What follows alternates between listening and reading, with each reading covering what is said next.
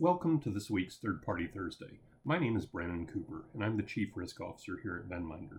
I recently spoke at a couple different conferences on topics related to third party risk management. At each conference, I was approached by members of the audience afterwards. It's always great to hear what's on the minds of people after a presentation. These two times in particular, however, there was a common denominator. Both wanted to discuss staffing, how much staffing is needed to do third party risk management well. Well, that's an incredibly difficult question to answer. It really depends on several factors, so let's go through a few of those now. First, the staffing should be commensurate with the amount of outsourcing your company is doing and the complexity of managing that outsourcing. I know that sounds a bit like a dodge the question answer, but I don't mean for it to be. It's simply reality. If you outsource a lot of your core functions, it's by nature going to take more people to properly oversee it.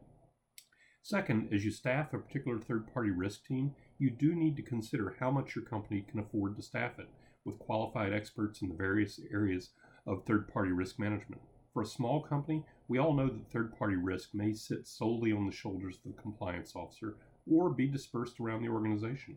If you can't staff with adequate experts, you may very well need to outsource some of that expertise intensive functions, such as the review of third party financials or SSAE 18 reports it simply may not be cost effective for your organization to commit such experts on a full time basis to your third party risk management team.